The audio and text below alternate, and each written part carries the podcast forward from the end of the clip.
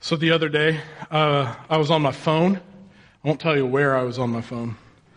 But I started to read one of those ridiculous clickbait BuzzFeed articles. Have you ever read one of those? Some of you have. I mean, they're like 29 worst case scenarios for dad who drives cars, or, you know, like 15 ways to eat popcorn at a movie or whatever. But this one that I read actually kind of jumped out at me because of what we're talking about today. Here's what it was titled. I'm going to try to get it right. 21 former people pleasers are sharing the dumbest thing they've done for someone. That's the name of the article. So here are a couple of my favorites. I think some of these kind of made me squirm. Some of these made me cringe. Some of these made me raise my eyebrows a little bit. Let's see what they do for you. So here's the first one. The night after giving birth, I gave my ex-husband the hospital bed because he was complaining nonstop about how uncomfortable he was in the chair. Don't do that. That's my marriage advice for you. Don't do that. Okay? Number two. I, I stayed at a job I hated for years too long because I was afraid if I quit, my boss would hate me. I think that's kind of funny. Here's, here's my favorite one, though. I got bitten by a snake while camping, but my dad was in a deep conversation with other campers, and I didn't want to interrupt him. So I walked 300 meters to get my mom, and I said, I was bitten by a snake, and if it's not too much trouble, can we go to the hospital? I love that story. But have you ever been in a situation like that? I mean, where you're paying attention to how somebody perceives you, somebody thinks about you, maybe you even change your behavior to meet their needs or what they would want you to do. Maybe it's a parent who can't please a, a child, or maybe it's a, a, child that refuses to understand, or a friend that gets angry when he doesn't get his way, or a coworker that upsets you when she teases you and you just avoid that person at all costs. Do you know someone, you, you know what they're called? Someone who is a people pleaser? You know anybody? Where, you know, you're paying attention to how that person you know, perceives you and you're changing. I mean, maybe you're the people pleaser. Here's, here's kind of the definition. A people pleaser is someone who has a really strong desire to please other people, even at their own expense. You know, they, they might feel like they, like their wants or, or their needs don't matter, or maybe they're just constantly in this tug of war with their feelings and what is healthy and what other people think. See, people pleasing can rule our lives, and people pleasing keeps us from doing what is right. It keeps us from the truth at times. It tempts us to compromise our convictions, maybe adhere to whims of people. It's a spiritual thing because it tempts us to avoid rather than address things in our lives and put other things first. People pleasing doesn't lead toward health or peace like we sometimes act like it does. It's actually pretty destructive.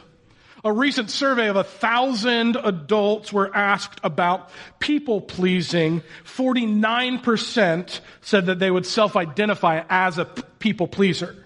It's almost half. 66% said they would go to unhealthy lengths to avoid conflict. So two out of three people, both people on both sides of you right now, would go to unhealthy lengths to avoid conflict. See, people pleasing can be a significant part of our lives. It can rule our lives. It can destroy our lives. And I'd like to give you an example from somebody who's kind of worked through a little bit of that. His name is Reggie. He's a friend of mine and he talks about his experience really about what it looks like for him and people pleasing.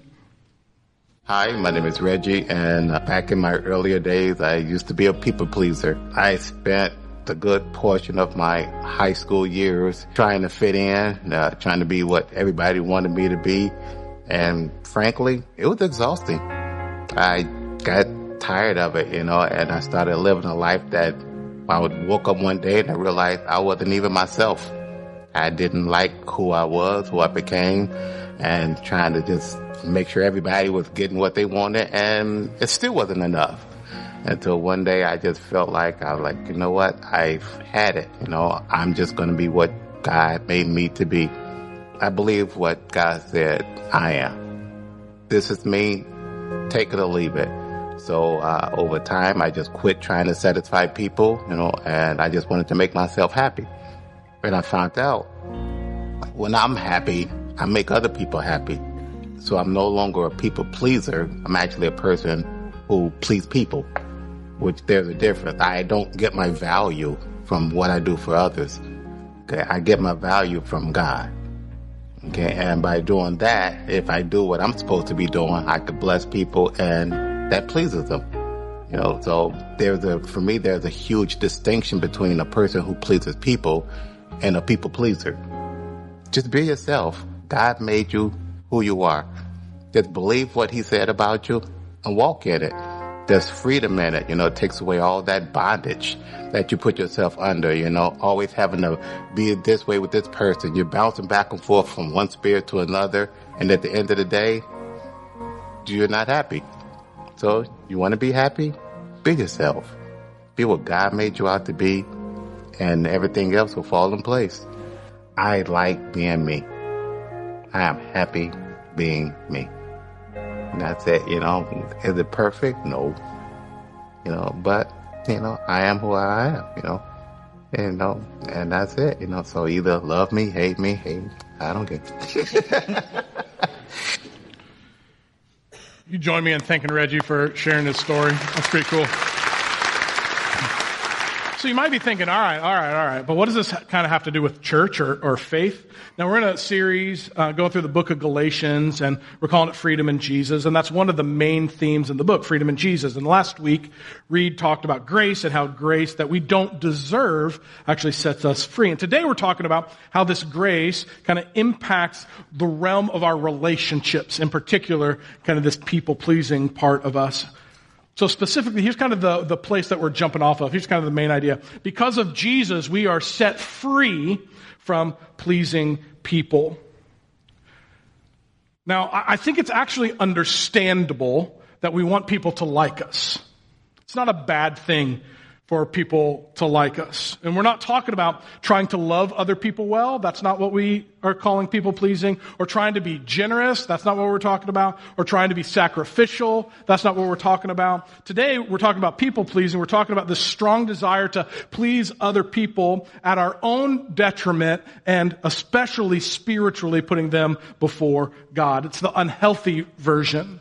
The version that puts the desires from someone else first, no matter how out of whack it is, no matter how unhealthy they are. The version where we know that one decision is the right decision, but we can't make it because we're afraid of how other people will respond. The version where we change who we are, or we change what we believe, or we change what we do because of another person's opinion.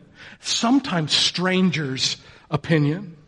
And yes, the Bible does talk about it. I believe it talks about it specifically. So we're going to pick up where Reed left off last week, Galatians 2. So if you have a Bible or a Bible app or, or the, the Ridge app, you can kind of follow along. We'll be in Galatians the whole time. So here's kind of a recap. Remember, Paul wrote this letter to real people in a real place in a church in Galatia. And he's kind of going through this timeline to prove that what he has to say is from God.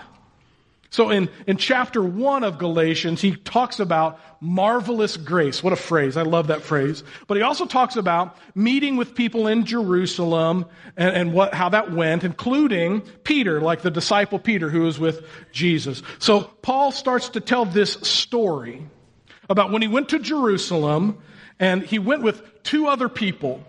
He went with a guy named Barnabas and a guy named Titus. And Paul goes to meet with religious leaders in Jerusalem, and he wants to make sure that they're on the same page, that they're unified about what they're teaching about Jesus and about God and about what they do. And, and they were unified, and Paul and the, the church leaders kind of agree, yes, we're on the same page, and Paul mentions a specific example of something that they talked about. This is Galatians 2, 3. And they supported me, Paul, and did not even demand that my companion Titus be circumcised, though he was a Gentile. Excuse me, what now? I can, I can sense it, the tension in the room, like the fear in the room. You're like Adam. I mean, surely you're not going to talk about, you know, I'm not going to talk about circumcision. The guys are crossing their legs. I mean, okay, okay. It's in the Bible. It's in the Bible. Why in the world is this in the Bible? Why would Paul be talking about circumcision? Well, he, he actually tells us, this is verse 4. So even that question about circumcision came up only because of some so-called believers. They're false ones, really, who were secretly brought in. They sneaked in to spy on us and to take away the freedom we have in Christ Jesus. They wanted to enslave us and force us to follow their Jewish regulations. But we refused to give in to them for a single moment. We wanted to preserve the truth of the gospel message for you. So we are going to talk about it. We're going to talk about, you know, what it means and why it's important. I'm going to try to not tell too many circumcision jokes or, or get too crazy, but here, here we go. What is circumcision? So I drew up some diagrams for you. No, I. No, I didn't. Of course I didn't. But if you don't want your kid asking questions about what's happening, earmuffs right now, okay, for the, just the next couple of minutes, here, here's what it is. What is circumcision? Well, it's a surgical removal of the foreskin of a male. I mean, that's just the definition of what it is. If you don't know what that means, ask your dad. But here's why it's important. Here's why it's important for us to understand. So in the Old Testament, first part of the Bible, circumcision was required of all of Abraham's descendants as a sign of a covenant with God. It's something that anyone who was a part of kind of God's nation did. That's talked about actually in the first book of the Bible. It's talked about in Genesis 17. And the Jewish people throughout centuries and generation upon generation continued to practice it as a sign of obedience to God. So if you were a guy and Jewish, you were circumcised at the time. And so Paul is in this situation and he's talking to unbelievers about Jesus. They're called Gentiles. A, a, Gentile is very simply just somebody who, who isn't Jewish. Jewish people, Gentiles, everybody else. And, and they weren't having the, the Jewish background. They didn't follow the, the Jewish laws. And those people at the time were very likely not circumcised. And Paul has these two people with him, right? Barnabas, who had Jewish heritage, who was circumcised, and Titus, who wasn't a, a Jew, who wasn't circumcised. He was uncircumcised. And people in that day were arguing about whether somebody like Titus, a Gentile, who came to believe in Jesus, followed Jesus, but wasn't a Jew, needed to get circumcised to be saved. So Paul is discussing this with the religious leaders, and they agree, no, getting circumcised is not required. So I want to be very clear. From a spiritual sense, it doesn't matter if you're circumcised. So, fellas, you can stop holding your breath. That's not where the message is going. It's all right. But Paul goes on to say that the leaders had nothing to add to what he was teaching. So the same God for the Jewish people is the same God for the Gentiles. Jesus came to seek and to save and to love them both, circumcised or not.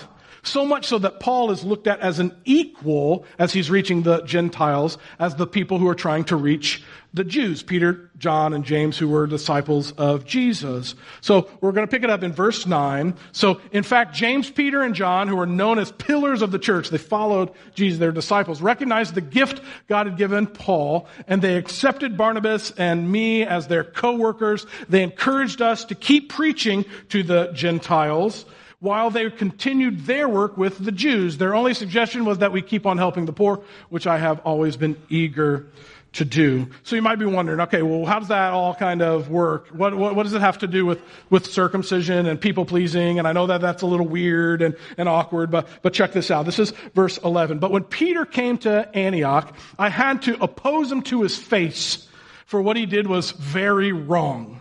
When he first arrived, he ate with the Gentile believers who weren't circumcised, who were not circumcised.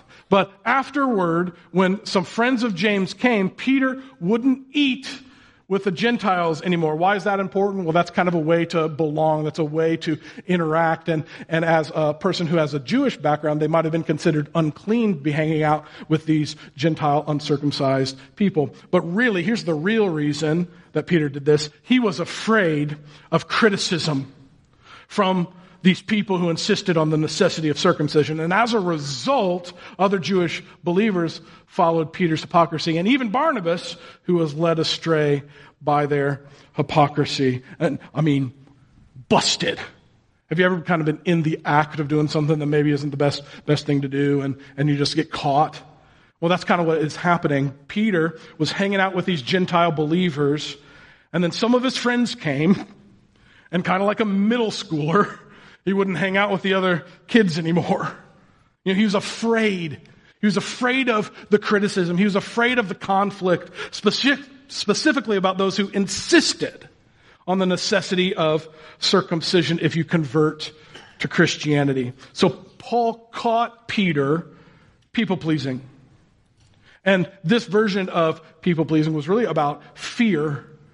You know, Peter didn't want to be criticized. And, and Paul goes on and proves to Peter that our faith in Jesus isn't about rules. It's not about laws. It's, in the specifically, it's not about circumcision. It's, it's about Jesus. And it's about what Jesus makes us right in the eyes of God because of what he did on the cross, not rituals or, or traditions or anything like that. And Paul describes it kind of like this. This is verse 19. For when I tried to keep the law, it condemned me. So I died to the law. I stopped trying to meet all of its requirements so that I might live for God.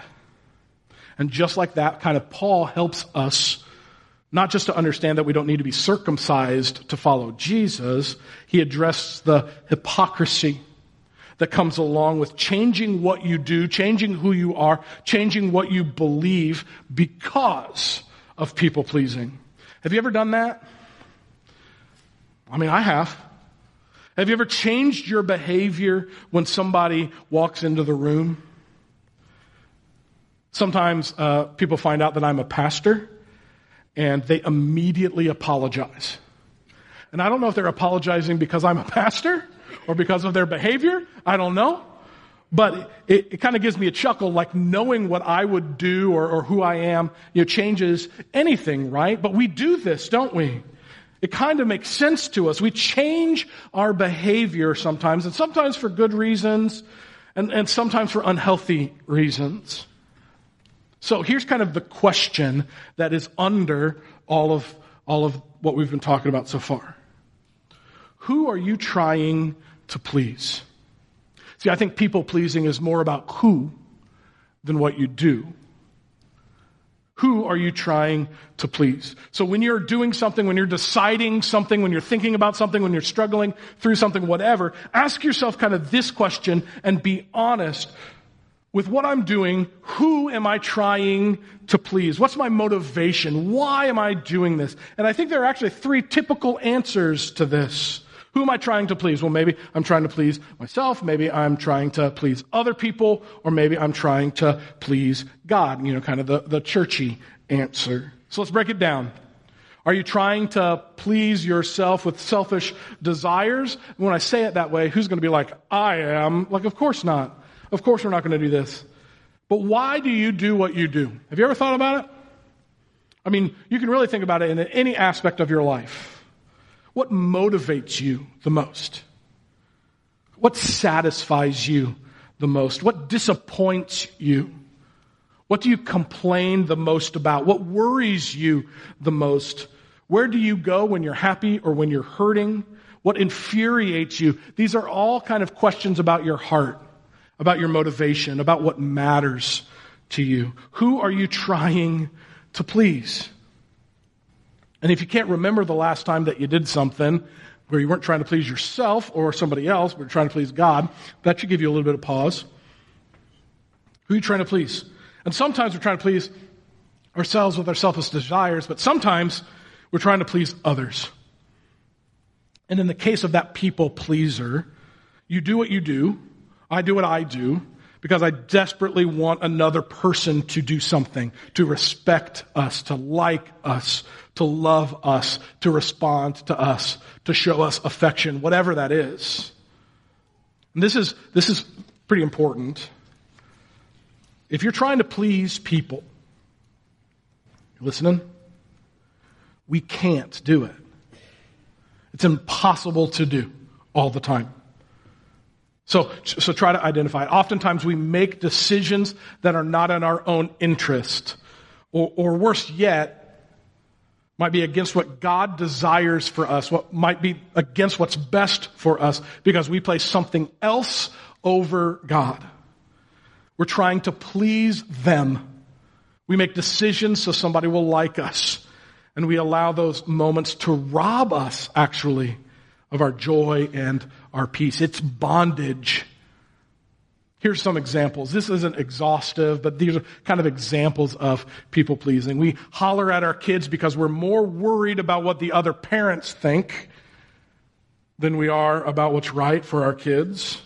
Or maybe we don't holler at our kids because we're worried about what somebody else is going to say about that. We can't live up to the expectations of everybody. We lie to our parents or we lie to our teachers or we lie to our friends because we're worried that they won't respond in the right way. So we're trying to kind of find the right response. Or we care deeply about how other people are going to respond to us like on social media and we start counting likes and it does impact us if somebody likes something 10 times or 100 times. We start to find value in the wrong things. And we get bent out of shape when somebody confronts us. Even if it's their job to give us feedback. We're like, don't do that. Don't tell me what to do. Or we avoid conflict. Even if they're right, even if they're wrong, we don't want anything to do with it. Even if they're strangers and we go throughout our day and we think about like, oh my goodness, they said this thing about the thing that I did and I can't believe it. And, and, and why do I care about this? See, people pleasing is not healthy, especially when it supersedes God's place in our lives. People pleasing is idolatry. It's worshiping what somebody else thinks of us. And instead, when you're asking, who am I trying to please? The, the answer is hopefully, well, I'm trying to please God. And Paul actually talks about it pretty directly. This is Galatians 1:10, even before this story that he told. Obviously, I'm not trying to win the approval of people. I could stop right there. My goodness. Obviously, I'm not trying to win the approval of people, but of God. And if pleasing people were my goal, I would not be Christ's servant. See, we can't serve other people and God at the same time. It can't be more direct than that, can it? I mean, the approval of people pales in comparison with the approval of God. And if pleasing people is the main goal, what's that phrase? We need to check ourselves before we wreck ourselves. So, what are we saying? We are called to try and do our best to please God, not people. Now, how do we please God? Well, we do our best to put Him first. And I want to be clear, we can't do that perfectly. It's not about doing it perfectly. There's grace that we don't deserve, which we're talking about a lot in this series. And that's what Reed talked about last week, that we need to receive God's grace, that it's unmerited. It's not something that we can earn. But if we love God, we're also called to do our best to follow Him, to obey Him, to live our lives with the goal of putting Him first in every single area. So, like Paul is saying, if people are number one, Jesus can't be number one. Our goal is to please God, to do our best to follow Him. And when we follow God, when we try to put Him first, a couple of things kind of follow that. And let's talk about a few of those. So, when we please God, we're free to have enemies as long as we love them. Do you think about that a lot? You're like, I'm glad I have enemies. Yeah, me either. Of course not. But if we follow Jesus, we're bound to have opposition. And Paul, who loves Jesus with his whole heart, argues with Peter, who loves Jesus with his whole heart. Now, they weren't enemies, but there was conflict, and conflict is not the problem. If we follow Jesus, there will be people who don't agree with us. There will be people who don't agree with us if we follow Jesus. It's part of it. And honestly, as followers of Jesus, we kind of avoid it at all costs and act like that's the most loving thing to do. And if we never have conflict, that should stop us in our tracks because that's not the goal. What's the goal? Well, conflict free life is not the goal. Putting Jesus first is the goal. Guys know who Winston Churchill is? Heard of him? British leader, World War II guy. I mean, I'm over 30, so I love World War II. It was just part of it. But he has this quote I love. It's a short one. It's really good. This is what he said. You have enemies? Good. That means you've stood up for something sometime in your life. Wow. See, if you have opposition because you are pleasing God, because you are putting God first, if there's conflict in your life because of putting God first, that's okay. That's even necessary. We're called to love our enemies. We're called to put them first even, and that's good. But we aren't really called to completely avoid all conflict or opposition. So if pleasing people is our main goal, we can't put Jesus first. We can't be Christ's servant. We cannot please people and please God. So here's kind of a, another thing that happens when we start putting God first. When we please God, we are free from the need to be perfect or right. Don't elbow the person with you. I know you're thinking about it. Don't do it. So I'm going to ask you to repeat this after me. It's a simple phrase, but I think it's important. I'm going to say, I cannot please everyone, and then you're going to just repeat that with me, okay? Say it with me. I cannot please everyone. I'm going to do it again because like half of you didn't do it, okay? So we're going to do it again. I cannot please everyone. Especially my wife. No, that's not, that's not, that's not. She clapped in first service, I think. So that was, that was a fun thing for me. What's the point? You will mess up. You will. You'll make mistakes. You don't have to be perfect.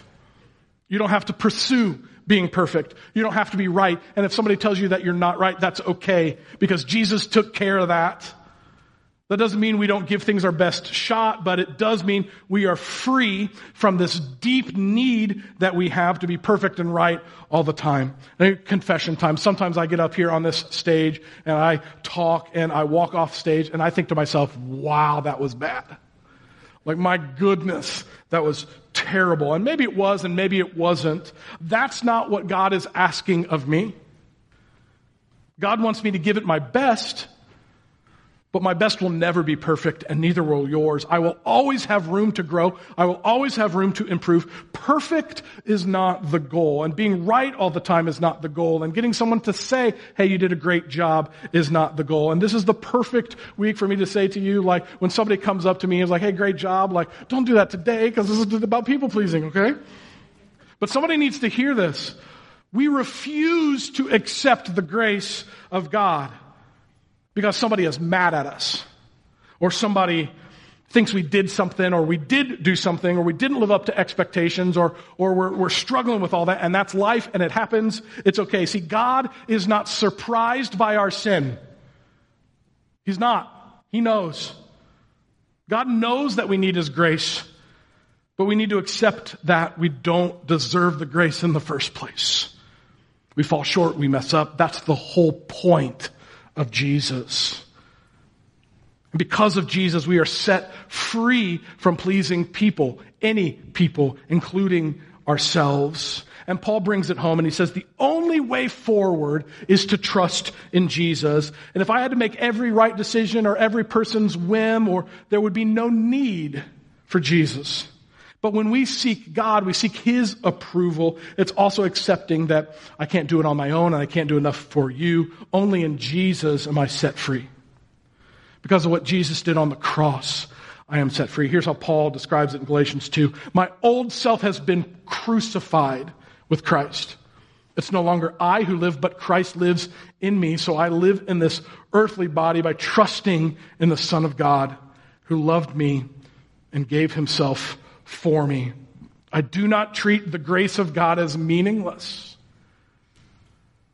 For if keeping the law could make us right with God, then there was no need for Christ to die. I do not treat the grace of God as meaningless. That is incredibly powerful. See, the point is when we put anything else in front of God, anything we do even for God, we're putting anything else in front of God and trying to do our best to respond to who He is, it's a sin and it's a mess. And when we say we have to please everyone else, it's dangerous. And when we say we have to live perfectly, it's dangerous because it treats the grace of God as it's meaningless. So, how do you stop people pleasing? And the answer is not like, here are the five ways, you know, to stop. I know that we do that sometimes, and that's a good thing to do at times, but it's really what we've been talking about the whole time, and that's kind of the point. It's putting Jesus first. And not being motivated by anything else, what we want, what other people want, but by pleasing God, by surrendering to Him. See, Jesus died on the cross for you and for me. Maybe you've heard that before, maybe you haven't for a long time, but Paul is saying that pretty clearly. See, I believe that since Jesus died for where we fall short for our sin, he set us free from people pleasing. Because people pleasing is idolatry. It puts someone else in front of God. And Jesus set us free from having to find our affirmation or our identity or value in people and what people think of us because people will let us down. But because of the cross, we know that we are a child of God and that we're loved by God that we're actually cherished by God, that we're created by God in His image.